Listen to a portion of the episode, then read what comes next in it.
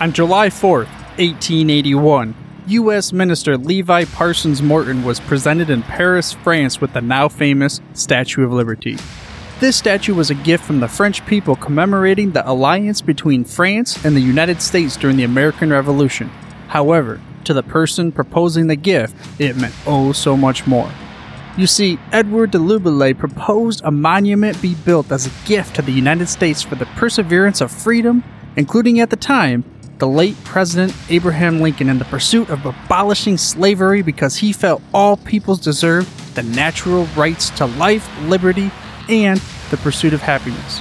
This week's hero felt the same way, and he ran his team that way. And it all revolved around a little town called Hammond in the state of Indiana. Welcome to the Football History Dude podcast, where each episode is a journey back in time to learn about the rich history of the NFL.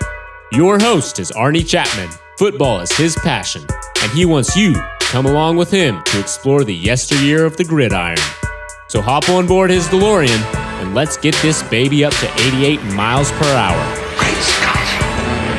This time, as we step off the DeLorean, the date is December 18th, 1881, and we are in Hamilton County, Indiana, to witness the birth of another unsung hero of the NFL, Dr. Elva Andrew Young, or just better referred to as Doc Young. Now, this Doc, why is it so important? Why does this reference to the beginning with the Statue of Liberty come into play? He was born just about eight months after the initial unveiling of the statue in Paris, France. And just like the founding fathers, he was a founding father of the NFL. But his biggest contribution to the league was not just being present and being a founding father of the NFL, sitting there September 17th, 1920 in Ralph Hay's Hupmobile Auto Showroom in Canton, Ohio. No.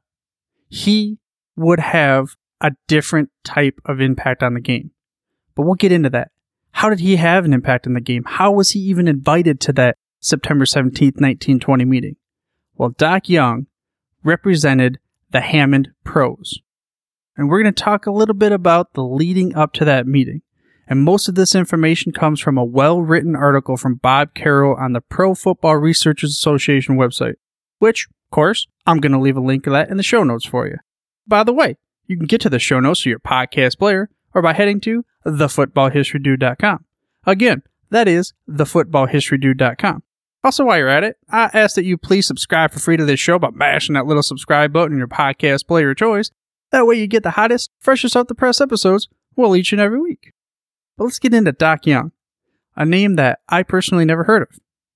He is also someone that we could say is synonymous with the success of the early NFL days. But as a doctor, how does he even become to the point where he's able to be one of the founding fathers of the NFL? Again, we're going to go back a little bit, but a side interesting note is that according to the same article, he was a descendant of the brother of Brigham Young.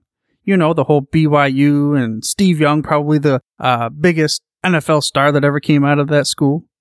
But football was not his only game. Sports were in his blood. Doc Young loved all sorts of different. He was horse racer. He was promote boxing. He was in baseball. All sorts of different things. But he always did have an interesting tidbit, like oh, this football thing. I, I'm kind of curious about what's going on here. So his football career began in 1915. He served as the team doctor from 1915 to 1917 for a team called the Hammond Clabby Athletic Club. And an article, another one from Roy Sy and the Pro Football Researchers Association, kind of described who the Hammond Clabbies were. He said, the 1915 season for the Clabbies started with manager John Hartley putting out a call for players. This was published in the Saturday, September 4th edition of the Lake County Times. All candidates were to report to Harrison Park the next day, promptly at 9:30 a.m. This same call for players was also published in the Detroit papers, as some of last year's players were from the Detroit area. End quote. So you're just throwing out a call the players the day before in the newspapers and you're hoping everybody shows up.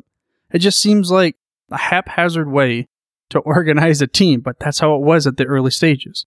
That's one reason why a doctor who wasn't necessarily a football player was able to begin a football career and ultimately become one of the more important individuals at the beginning of the NFL. And sometimes it makes you wonder though, how did this survive? Well, again, Doc Young. From this story, people like him that were dedicated to trying to get the league to survive, not just winning the games, were one of the reasons why this league ended up being successful, and they were oh so critical. But let's go back to the Hammond Clabbies. The Clabbies, how did they even get that name? You see, they were sponsored by, well, the Clabby Athletic Association. Where does that association get their name? You see, Jimmy Clabby was a famous boxer of the time. In fact, he won the 1910 World Welterweight Championship, and he was one of Hammond, Indiana's most prominent citizens. So they named a whole athletic club after him. And then, of course, they named the football team the Hammond Clabby Athletic Club because they were sponsored by that club. It's just a little bit different. They were considered professional football players, but it's not the same as it is today. Now, fast forward a little bit to 1919. The article also stated that Paul Pardun established a strong Hammond team known as the Hammond All Stars, where their home games would be played in Chicago at Cub Park, which is now Wrigley Field. So on the map, it's like I'm looking, Hammond is about 35 miles or so away from Wrigley Field, and I'm not sure 100% why, but I gotta imagine it's because they didn't really have many stadiums that were capable of playing these games. So they really didn't have too many home games. But there was an interesting tidbit that came out of that 1919 season because one of the players was named George Halas. He was the star end for the Hammond All Stars. And it was said that Doc Young was probably a part owner, but he was also the doctor and he did a lot of other things for the club. But after the 1919 season, it kind of went to a wrong turn for the Hammond All Stars because many of their players would just leave. Uh, they also saw that a lot of their players miraculously showed up on the Chicago Tigers rosters, which also played at Cub, at, you know, Cub Park, which is Wrigley Field nowadays. But nonetheless, something did come out of that 1919 season. Because according to the NFL 100 site, it is said that the American Professional Football Association, now NFL, was initially deemed viable because of a 1919 game between the Hammond Pros and the Canton Bulldogs that boasted somewhere between 10,000 and 12,000 fans. Hmm, so the Hammond Pros played in a pivotal game. A game that would deem the league potentially viable. So the Hammond Pros, even though we know nothing about them nowadays and we don't know who Doc Young is, they were a team that helped create the NFL. So of course we're going to flash forward to 1920. Probably again one of the reasons why they were invited to that September 17th, 1920 meeting in Ralph Hay's Auto Showroom to get to the point where they are creating the league, and Doc Young is a founding father of the NFL. But that's about as good as it gets for the Hammond Pros as far as on field, because they didn't really have too good of uh, standings. I mean, even though there weren't really official standings that were kept back then, the NFL.com website had the Hammond Pros as a 2 and 5 record that first year, only ahead of the Columbus Panhandles and Muncie Flyers. And curiously enough, they played only against three league opponents and they lost all of them. So uh, let's get back past 1920. Let's move to 1921. They were almost in the middle of the pack, but they only had a 1 3 and 1 record according to the NFL website. So just not too successful. I mean, just imagine how the money must have been super tight at that time because it, the only way you get paid is if you have fans coming to the games, you give gate receipts, and of course, paying for other things. But if you can't field a roster, well, I mean, that's not really going to help you out. And if you can't have a winning record, who's going to want to come and watch you play? And from that same Bob Carroll article, kind of shows you what happened to the team there in the 1921 season as far as, you know, making money. It went as such. According to one story, Dr. Young promised each member of his 1921 squad 5% of the game profits. Supposedly, after the team's opening game at Buffalo, each player received $67. A few weeks later at Evansville, each player earned around 65 cents. Ironically, Evansville was the only league opponent Hammond had defeated that year. End quote. So you're saying One time I'm making 67 bucks, and then I'm making only 65 cents. I'm not so sure I'm going to stick around too long. And at the time, mind you, $67, that's a whole lot more money than it is today. Even though it's nowhere near what our professional athletes make, it was still a pretty good wage at that time in history. And much of the Hammond Pro history I found would end up revolving around Doc Young because he was the primary catalyst for the team. I mean, as a doctor, he was kind and giving. He was known that, you know what, you can't pay your bills. I'm going to treat you anyways. I don't care if you have insurance, whatever, man. Let's just get you fixed up. If you have debts with me, well, did what you could do, don't got to pay me anymore. And that was just the type of person that he was. And he had that mentality with his NFL team because he wanted to make sure that the league survived. So I think that even though the Hammond Pros didn't have a very successful in the box score type of standings, we do have them to thank for what we get to enjoy in this 100th season as we watch, hopefully, well, it's too late for my Detroit Lions, but we watch somebody else that we want new to get to the Super Bowl. But according to his son, Harry, Doc Young thought that Wilbur Fats Henry was the greatest player he had ever faced. They actually tied the vaunted Canton Bulldogs 7 to 7 one year. They could hold their own every now and then. But also from his son, there was a commonality with Fats Henry. It has nothing to do with football, but I thought it was kind of funny to see this. He said that, quote, he was a heavy eater and loved pork chops and apple pie for breakfast. He ate all the things a modern doctor forbids. Just imagine that pork chops and apple pie for breakfast, and you're a doctor telling people what to do. But regardless of the situation, he also supposedly got in an argument with Curly Lambeau over the type of ball that they were going to use in league games. At the time, what was called the Spalding J5 was kind of like watermelon shaped. It was good for drop kicking and all those sorts of things. We talked about Curly Lambeau, ah, it was quite a bit ago about being, you know, the last great drop kicker, but he was known to be one of the best passing quarterbacks in the league at the time. So he was all like, hey, I want a thinner ball because it would be, make things better for the passing game. So it was one of those deals of, hey, you just want to try to get a leg up on everybody. And the other guy's like, we're, we're just, we're trying to make the league go fast forward and stuff like that. But regardless of what it was, here we are. We have in 2019 a passing league. But back in the early 20s, all in all, the Hammond Pros had a 5 26 and 4 record in the NFL. They would end up getting kicked out in 1926 when the NFL was just trying to basically boot out teams because it was getting out of hand, too many teams and trying to manage everything. So ultimately, they actually got rid of 12 that year. But one reason that it was difficult for the Hammond pros, it is because they had to play basically all of their games. They were technically away for the most of them. Because, like I said, remember, they had to play up at Cub Park in Chicago. They're in Hammond, Indiana. That's a whole state over.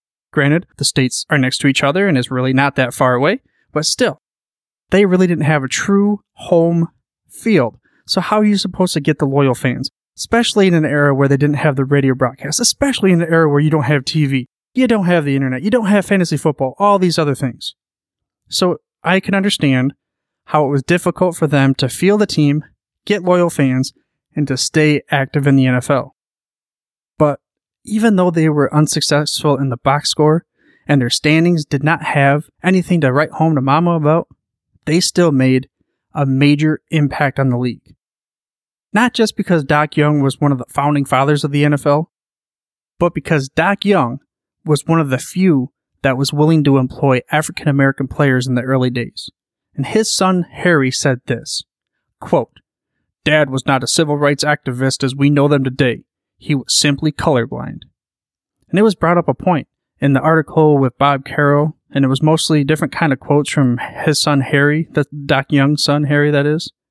He brought up how the Ku Klux Klan was prominent around the main areas of professional football Indiana, Ohio, Pennsylvania, and all sorts of other things, of course. But it's something to think about at the time.